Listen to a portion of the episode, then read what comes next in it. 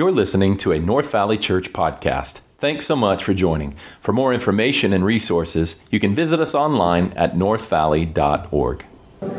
All right. Well, good morning, good morning. Shalom, y'all. I was going around telling everybody that. I was saying, Shalom, y'all. They're like, Yeah, you're from the USA, that's for sure. So, uh, great being back. I've been, on Israel, been in Israel a while. I, I woke up this morning at 3.30 in the morning. I still got a little jet lag. Um, but it's nothing that the Holy Spirit and a little Red Bull can't fix, so we're good.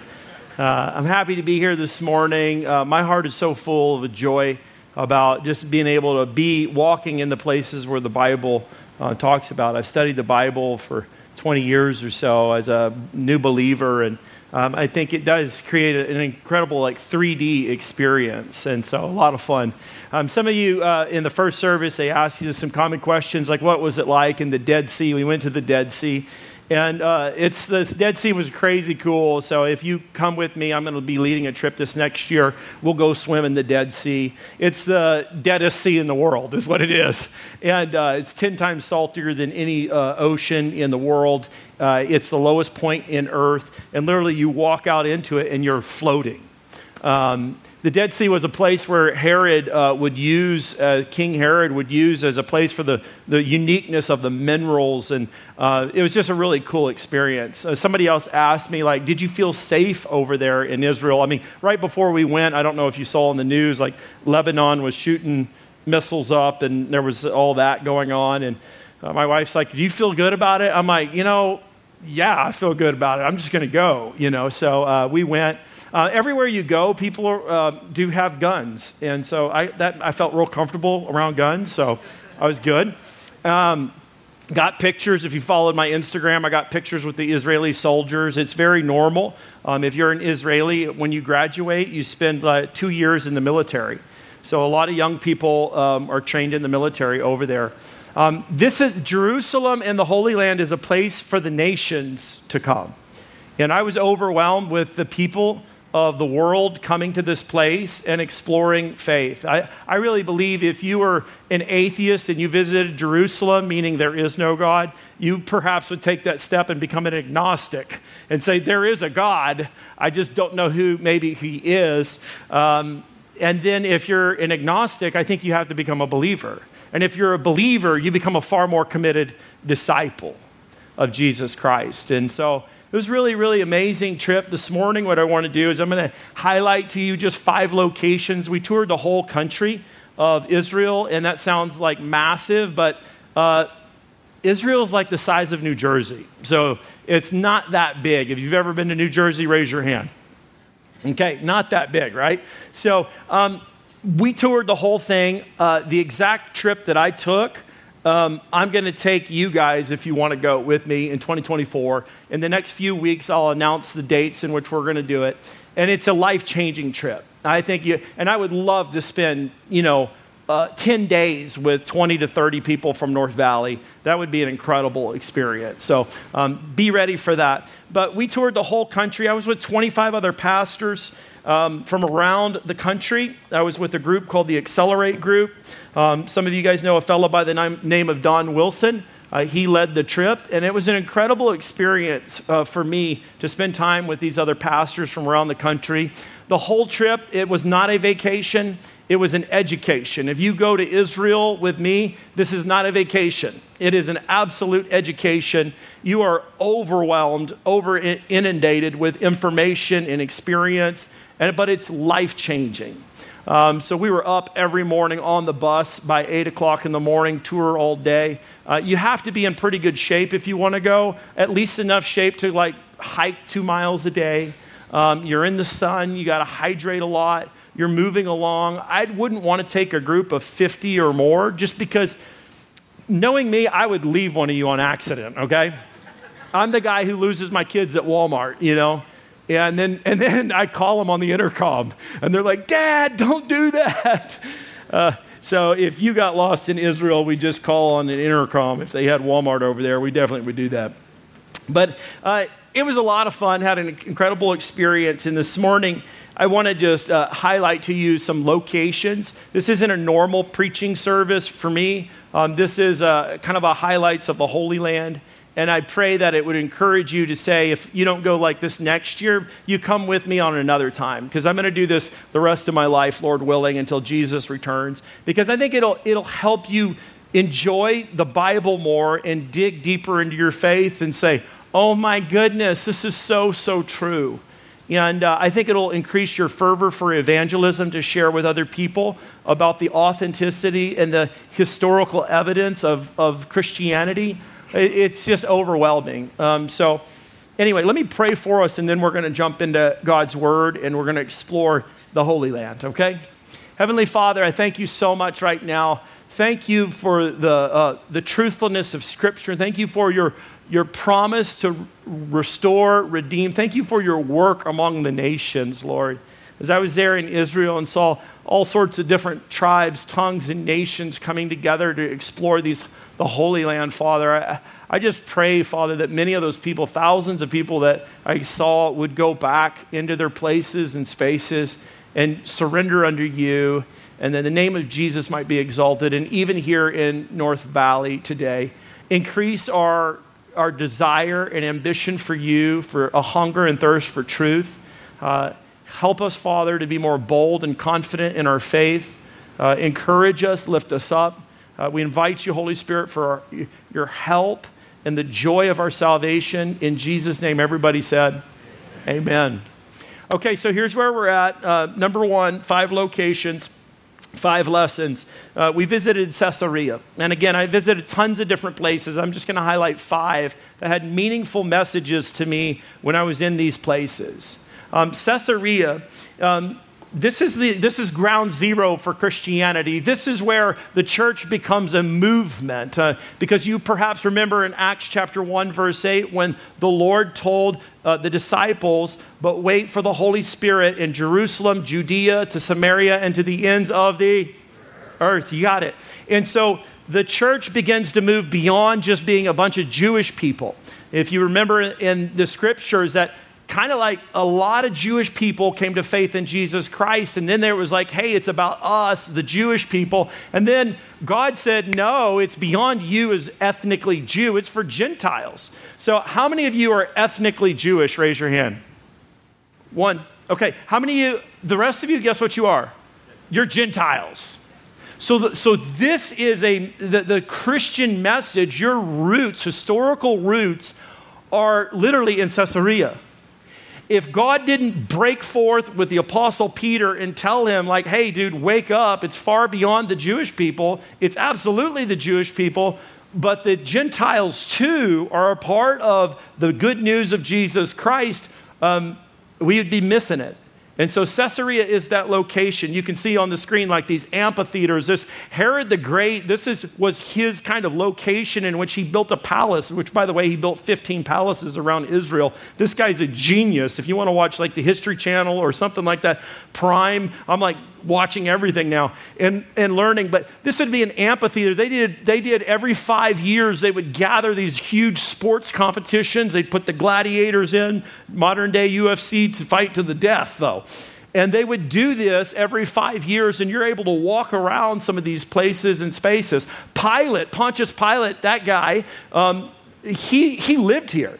Uh, you, you, there was found inscriptions of this. And so this is a location it's called uh, Caesarea Maritima, and it means uh, C- uh, Caesar by the sea. Everybody was naming cities and locations based on Caesar Augustus. And so this is a, a, credible location that you could visit. But the significance for me is that the Apostle Peter um, he is uh, given a vision that the gospel message is far beyond the, just the ethnically Jewish people, but it's for all people. And he is uh, summoned by some soldiers to come to Caesarea and to talk to a guy by the name of Cornelius, who is an Italian regiment uh, li- military leader in command of 100 people. And it's there in Caesarea that the gospel message moves into, like, turns into a movement. And uh, so let's look at the scripture, Acts chapter 10, verses 1 through 2. It says, At Caesarea there was a man named Cornelius, a centurion of what was known as the Italian cohort, a devout uh, man who feared God and all his household, gave alms generously to the people, and prayed continually to God. Um, so, this guy, Cornelius, he, he uh, uh, summons uh, the apostle Peter. He's told by the Lord, like, hey, you need some help. Go get Peter. Peter's being prepped by the Lord. Uh, Peter comes to Caesarea.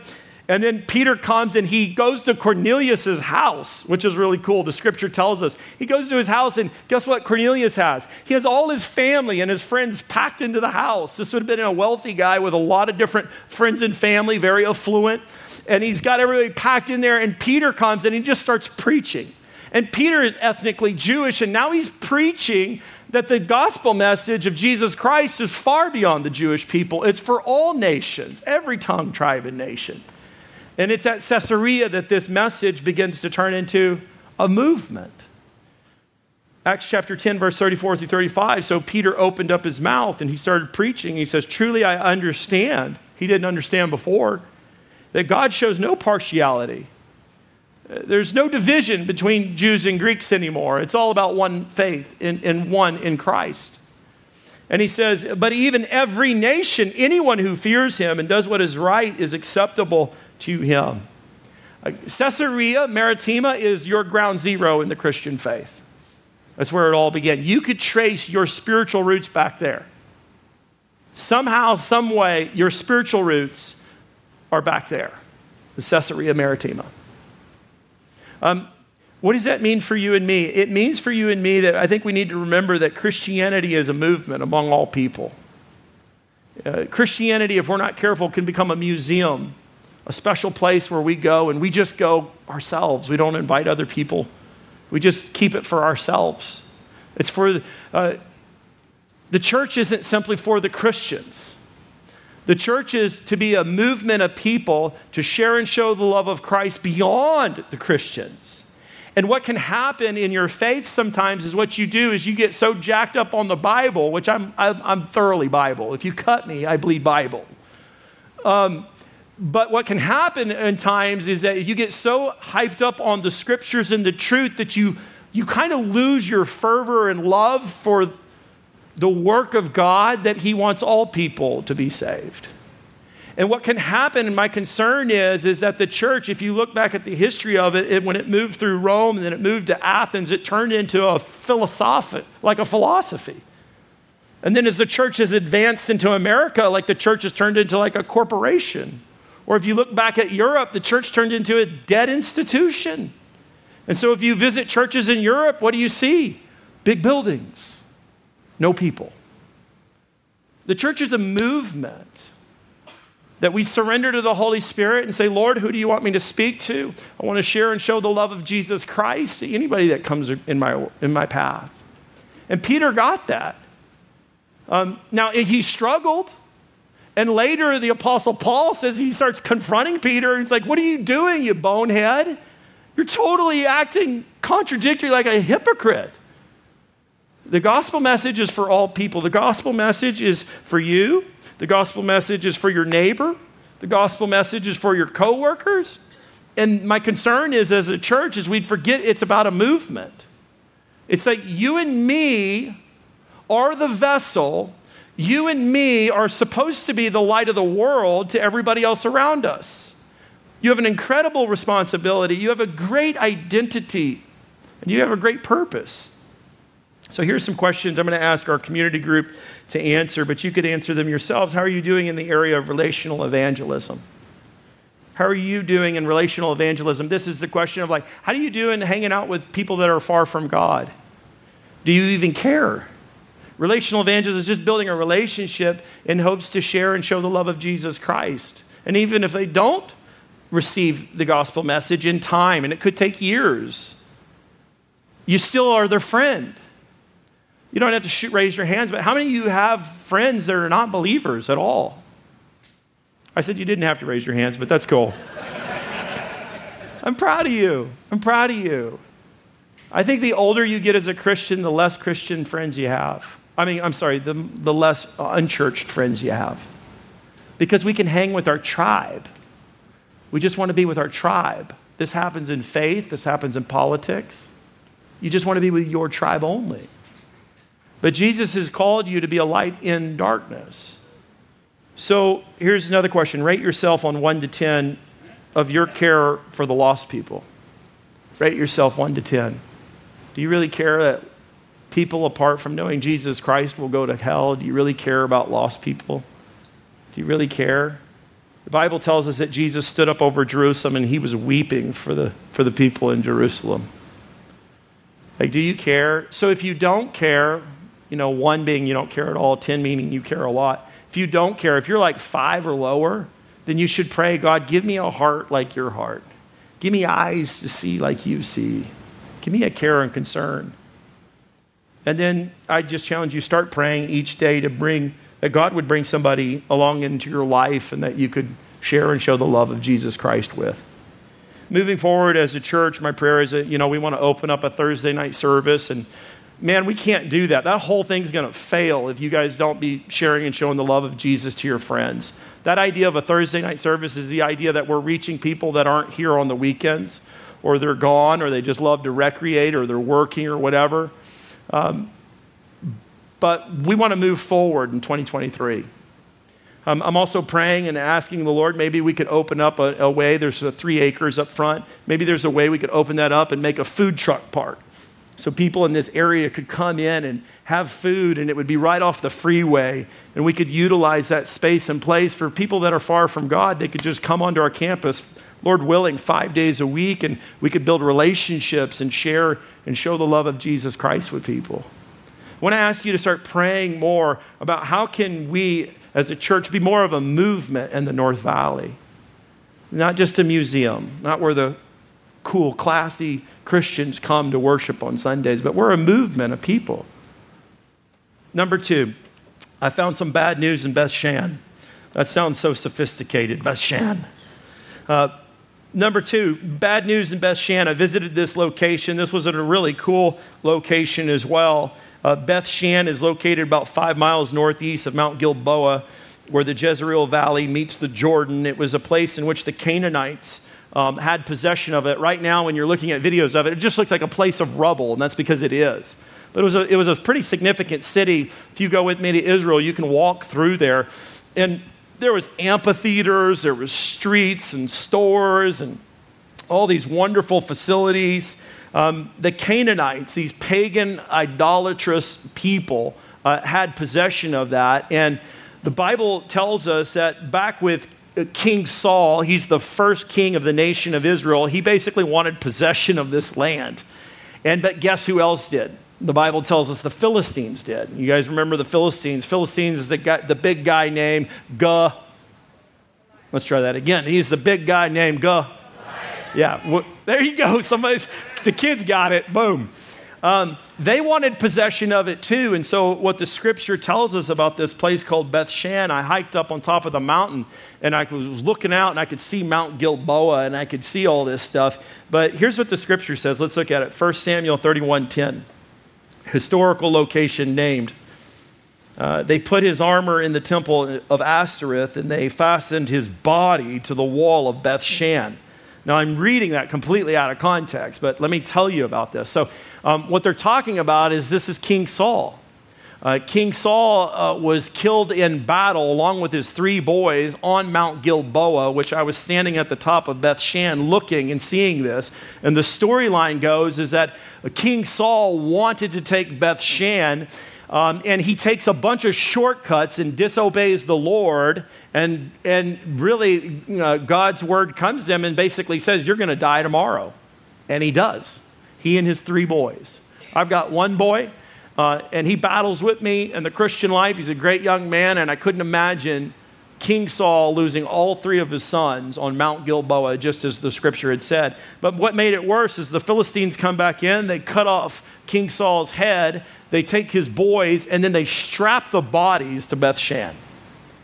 So that would have been a public sign of humili- humiliation and defeat and the people of Israel are searching for the body of King Saul, and they find rumor that it is in Beth Shan, that his body is strapped to the wall of Beth Shan and his boys. And this is the very location in which I visited. what is the lesson here? I think the lesson is, is that disobedience leads to destruction. What did King Saul do? He actually cons- uh, consulted with a medium, like a witchcraft. And he just wanted to take a shortcut because he was afraid that he wasn't going to win the battle that God had called him to. And so he consults with a witch, the witch of Endor, is, is scripture tells us. And then he takes all other sorts of shortcuts. And I think the lesson is for you and me is shortcuts never pay off. You want to shortcut something in your life, it, it always, disobedience always leads to destruction. Number three, here's another uh, location I visited. It's called uh, and I called it the Curse of Chorazin. I visited this little town called Chorazin. It's just north of the Sea of Galilee. And the Sea of Galilee is where Jesus spent most of his life doing miracles, uh, doing a lot of uh, recruiting his disciples. And, but he gives this curse. Let me show you in Scripture uh, this curse Matthew 11, 20 through 21. Uh, then he, that is Jesus, began to denounce the cities where most of his mighty works had been done because they did not repent. Woe to you, Chorazin. Uh, Jesus was going around, he was preaching and teaching. He was performing miracles, he was doing all this, but there was entire areas and spaces and this is like an old synagogue. Believers that were waiting for the Messiah, Jesus shows up, he does miracles and yet they still reject him. They still turn their back on him and Jesus says, It's, it's going to be worse for you because you've seen me do all these miracles. You've seen me work uh, around here, and yet you're rejecting me. I think there's a message for us, and specifically, uh, I think this is for me. I took it as a warning to the church in America that the church of America will become just nothing but a pile of rocks like Chorazin. If the church in America turns their back on Jesus Christ, abandons the authority of Scripture, which is happening, and beca- chooses their own way in rejection of Jesus. Uh, nothing but a pile of rocks, rejecting the Messiah, failing to repent. Uh, we did a, a, day of prayer, and honestly, not a lot of you guys showed up. I wish you did. Um, it's okay. Uh, uh I've probably failed you as a pastor to lead you in more prayer. Um, but we did a national day of prayer and we were uh, asking us to humble ourselves before the Lord. The Bible tells us to humble yourself. I pray that all of us would grow in more humility. Um, but pride is a very dangerous thing, and this is what happened to the folks in, Beth, in, in Chorazin. Uh, they got incredibly prideful. They rejected Jesus Christ as Messiah. And as a result, the, the, later, what ends up happening is another massive earthquake hits and just levels the place. And so as I stood there in the rubble and the ruin, it kind of reminded me of this is the result of basically when the church or when believers turn their back on God, it's only a matter of time. Right now in American uh, Christianity, there's a, uh, I would say, it's a, a great shakeout after COVID. And what's happening in, all throughout America right now is there is a massive, significant decline of church attendance, specifically within the mainline denominations. Why is that? That's because most of the mainline denominations are abandoning the truth. They're abandoning the authority of Scripture. They're turning their backs on that. And I think what's happening is a lot of those believers that, that matters to them, they're saying, forget this. I'm not going to be here. I'm going to go somewhere where they're teaching the Bible. I'm going to go somewhere where Jesus is exalted as Lord and we're told we should submit. And so this is the curse of Chorazin, a warning, I think, for us in American churches is a, a warning. Well, on a more positive note, uh, number four, the fourth location I want to share with you today is about Elijah and Mount Carmel. Um, how many are familiar with the story of Elijah a little bit? Would you raise your hand? Um, I forgot a lot of this stuff, and so it was good for me to go back. I mean, Elijah, let me tell you about him. He was a ninth, ninth century prophet of northern Israel. Um, he served God under King Ahab, which he was a wicked king in the nation of Israel. Uh, he's most known for his opposition to Baal. It's the story where um, all these false prophets um, are working and uh, they're summoned to go to Mount Carmel, and God uses Elijah to defeat all the false prophets of Baal. Um, Baal is also the, the god in which I told you that many people worshiped back then. Um, I told you in the series I did called Distressed but Blessed, is that God is uh, much like the God of prosperity today.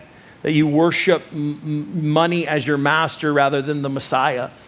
And so um, there was these false prophets, and Ahab the king summons them. Let's look at it. 1 Kings 18 20. Uh, Ahab summons him, sent all the people of Israel, and gathered the prophets together at Mar- Mount Carmel. You can go to Mount Carmel today and you can walk on the mountain exactly where I did. When I was there, there was people from Asia, South America, um, all different parts of the earth uh, in, that were there visiting this holy site. Uh, it's a very significant site. Um, but what's unique to me in looking at this storyline of Elijah is that he's incredibly successful and does exactly what God wants him to do. And despite his success, he falls in and gets depressed. It's very interesting. After his uh, great victory on Mount Carmel, the scripture tells us, 1 Kings 19:4, that he asked that he might die, saying, It is enough now, O Lord, take away my life, for I am no better than my fathers. Uh, Elijah is suicidal. Elijah is absolutely discouraged. And it's very interesting to me. I think this is a lesson for leaders is that if you're uh, leading with significance and you're uh, experiencing some victory, I think your greatest temptation isn't necessarily in your tragedy or in your sorrow or in your struggle. I think your greatest temptation could come after a great victory. Because I think you can become incredibly prideful and then you're tempted to do something that is dishonoring to God. And this is the story of Elijah. And his greatest success, right after it, he falls into a place of despondency where he's literally depressed. And so, what is the lesson for you and I? I think the lesson for you and I is if you're experiencing a lot of success in life, here's a message for you that God cares about your physical needs. Because the scripture says when Elijah was depressed off that mountain, Mount Carmel, that physical needs matter to God. 1 Kings uh, 9, 19, 5 through 8 tells us that God would send an angel to minister to him, to provide him food, uh, to provide him water, and minister to his physical needs. If you've ever been depressed, if you've ever been really, really discouraged where you're not your normal self, um, and you go visit a counselor, do you know what the counselor will usually say to you right off the bat? Are you um, sleeping at night? Are you exercising at all? Are you, what, are you, what are you eating? are you taking care of yourself? Um, lesson to leaders is that physical needs matter to God. You need to know that your life matters. You should be taking care of yourself so that you can honor God and be your best. It's hard to be your best and it's hard to navigate through hardships if you're ignoring your, your body. So, physical needs matter to God. Elijah, at his greatest success, falls into the depression and an angel of the Lord shows up to him and cares for him. That highlights to me, and it should do to you, is the grace of God. God wants you to take care of yourself so that you can be a blessing to other people and that you can enjoy uh, the life He's called you to. Number two, I think the lesson here is learned is that we need a word from the Lord. God ministers to his physical needs, but if you read 1 Kings 19, 9 through 12, we read that the Lord encouraged him with a low, quiet whisper. He wasn't in the wind, wasn't in the thunder or the loudness. A lightning bolt didn't appear, some big cloud, but a low, quiet whisper. Um, you need, as a believer, you need some, a word from the Lord. Um, how do you find a word from the Lord? You get into God's word. You saturate yourself with scripture and truth. And I don't think it's a bad idea to ask the Lord from time to time, Lord, what would you want me to do here today? And just be quiet and wait for the Lord. This morning I woke up, like I said, at 3:30 in the morning. I'm tired. And I'm like, Lord, what do you have for me today? Literally, this is what I'm saying early, early in the morning on my bed. And he said, I'm going to give you joy, I'm going to give you courage, and I'm going to give you strength. So after that, I said, Well, I'm good to go. If I got joy coming my way, if I got courage and I got strength, I'm taken care of. So my wife always asked me, How'd you sleep? And I said, Well, good enough. good enough. Um, my encouragement to you as a believer in seeing the story of Elijah is that You need to long for that word of the Lord. And what healed Elijah is not only his physical needs were met, but he had a word from the Lord. When I was in Israel, there was probably only two or three times there was a very powerful moment for me that it was a deep connection. And I told you I hoped that Israel would bring me closer to God. And it's not the, the places and the spaces that do it, it's the entire experience of knowing that you're walking into the very places that our Lord walked. And you're opening yourself up to say, I want more of you, Jesus, in my life. Um, I want to believe greater in the scriptures and the authority of scripture. Um, but you need a word from the Lord from time to time to help you get through whatever you're going through. Number three, I thought was really cool with the story of Elijah is that we need to invest into other people. That's exactly what he did. As soon as he leaves from there, he gets the motivation and encouragement to go find a, a young man by the name of uh, Elisha. Elisha, not Elijah, and he invests into him. I think sometimes when we're discouraged and in, in a funk, we can so easily just turn to ourselves and not turn out.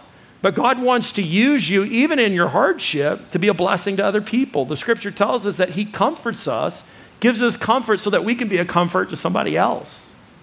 And as I looked about, as when, I, when I thought about this isn't in scripture, but I want to tell you, it was really encouraging to me.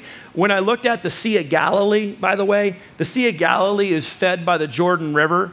And it's this beautiful sea. It's where Jesus hung out all the time, did all his miracles, fed the multitudes, and, and recruited his disciples, where he steeled the storm and he walked on water. I mean, it's awesome, the Sea of Galilee, filled with fish and life. Jordan River is just flowing through the Sea of Galilee, and on the back end of the Sea of Galilee, the Jordan River keeps going.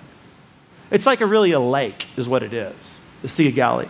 But the same river, the Jordan River, flows into the Dead Sea. It flows into it. But there's no outlet for the Dead Sea. It's just a big reservoir, and it's dead. There's nothing alive in the Dead Sea. It's the deadest thing in the world. There's no life.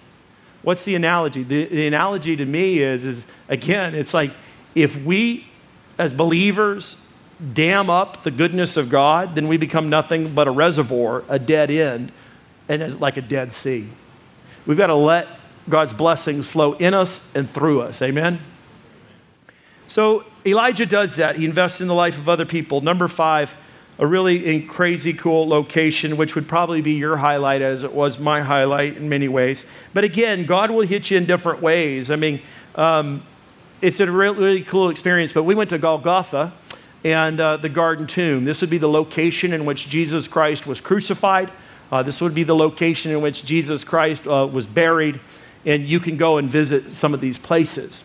Um, there's controversy. Uh, the Catholic Church and Orthodox Church, they've uh, erected some, uh, the church called the Holy Sepulchre. It's an actual site where they believe Jesus was buried in Jerusalem man, I went in there, and it, I, am not saying it, it, did, did not happen there, but it, it felt we, really strange to me. It was like, um, it was so commercialized, so crowded, and uh, I don't know, it could have. And, and really, the, the, the, at the end of the day, uh, there's, there's a couple of arguments on where they believe uh, Jesus was crucified and where he was buried. And for me, I personally believe that he was most likely buried uh, over in what's called the garden tomb.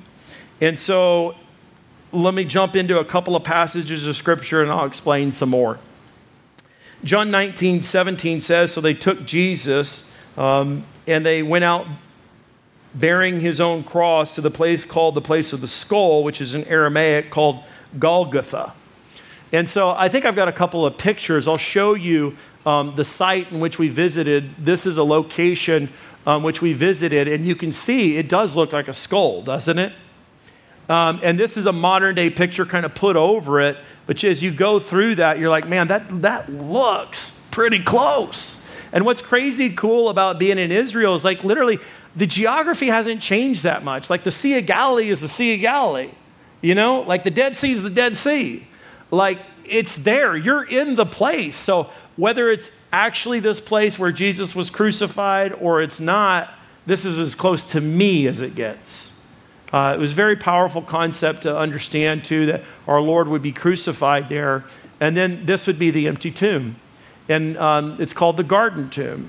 And so I'll show you a passage of scripture John 19, 4, uh, 41 about this garden tomb.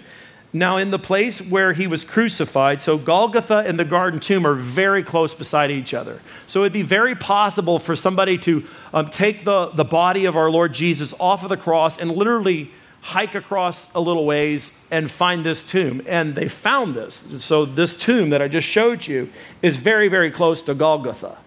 Um, John 19 41, now in the place where he was crucified, there was a garden and, the, and in the garden a new tomb in which no one had been laid.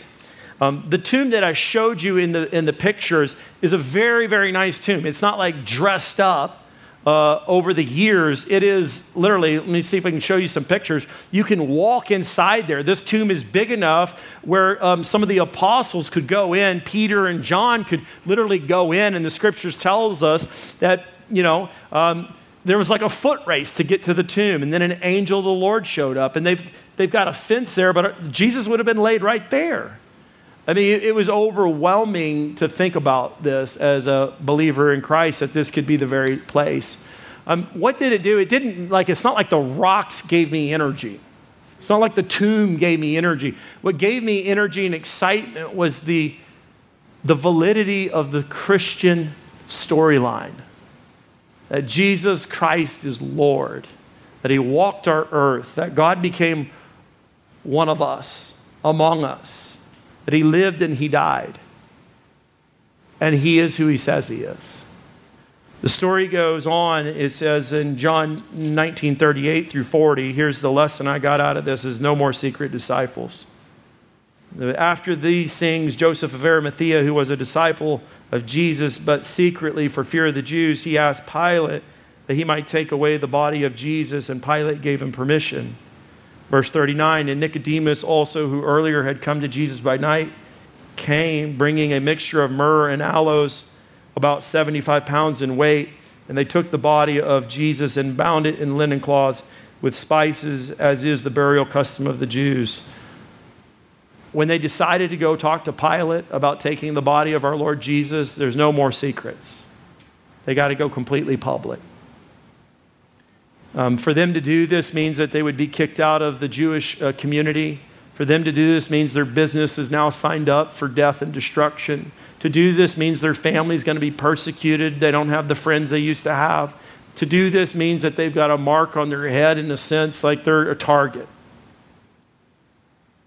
No more secret disciples. Nicodemus was a secret disciple for a while. Remember, he had Jesus over in the, in the night and wanted to ask a lot of questions. Jesus wasn't angry and mean to him. Jesus invited him in, said, Ask your questions. Joseph of Arimathea, too, he was a secret disciple for a long time. No more secret disciples. They took the body of our Lord Jesus Christ, beaten and bloodied, and they washed him and cleaned him. They wrapped him, and then they put him in that tomb. And they knew full and well this is what this means no turning back. And as a Christian, you have to understand if you choose to follow Jesus Christ, you're going to go through hardship. If you choose to follow Jesus Christ, it might mean that you, you uh, are not going to have the, the friends that you used to have. As a, as a follower of Jesus Christ, you're not called to be a secret disciple but a public disciple, a follower of Jesus Christ. This is why baptism is so important. And today, after service, we're baptizing a number of folks. It's the moment in which you say, I am following Jesus Christ, and I want people to know. Amen? And so the problem today is, is so many want to, people want to keep their faith private, but th- there's nothing private about being a Christian. Jesus says you're a light to the whole world, not just to a couple of friends. But you have that responsibility. So, no more secret disciples. Let's pray. Heavenly Father, I do pray, Father, for my friends here today that one of these lessons would land hard on their hearts. One of them. And they might turn towards you and be filled up with greater courage and joy and strength. Father, for those that do not know you and perhaps are convinced by the evidence of just the historical locations might turn towards you, Jesus Christ, as Lord and Savior, even today, and be baptized. No more secret disciples. So, Father, raise up in us a greater faith and courage to live for you. In the mighty name of Jesus, everybody said, Amen. Thanks so much for listening. If you'd like to support North Valley Church by partnering with us through giving, you can do so by visiting us online at northvalley.org. Thanks and have a great day.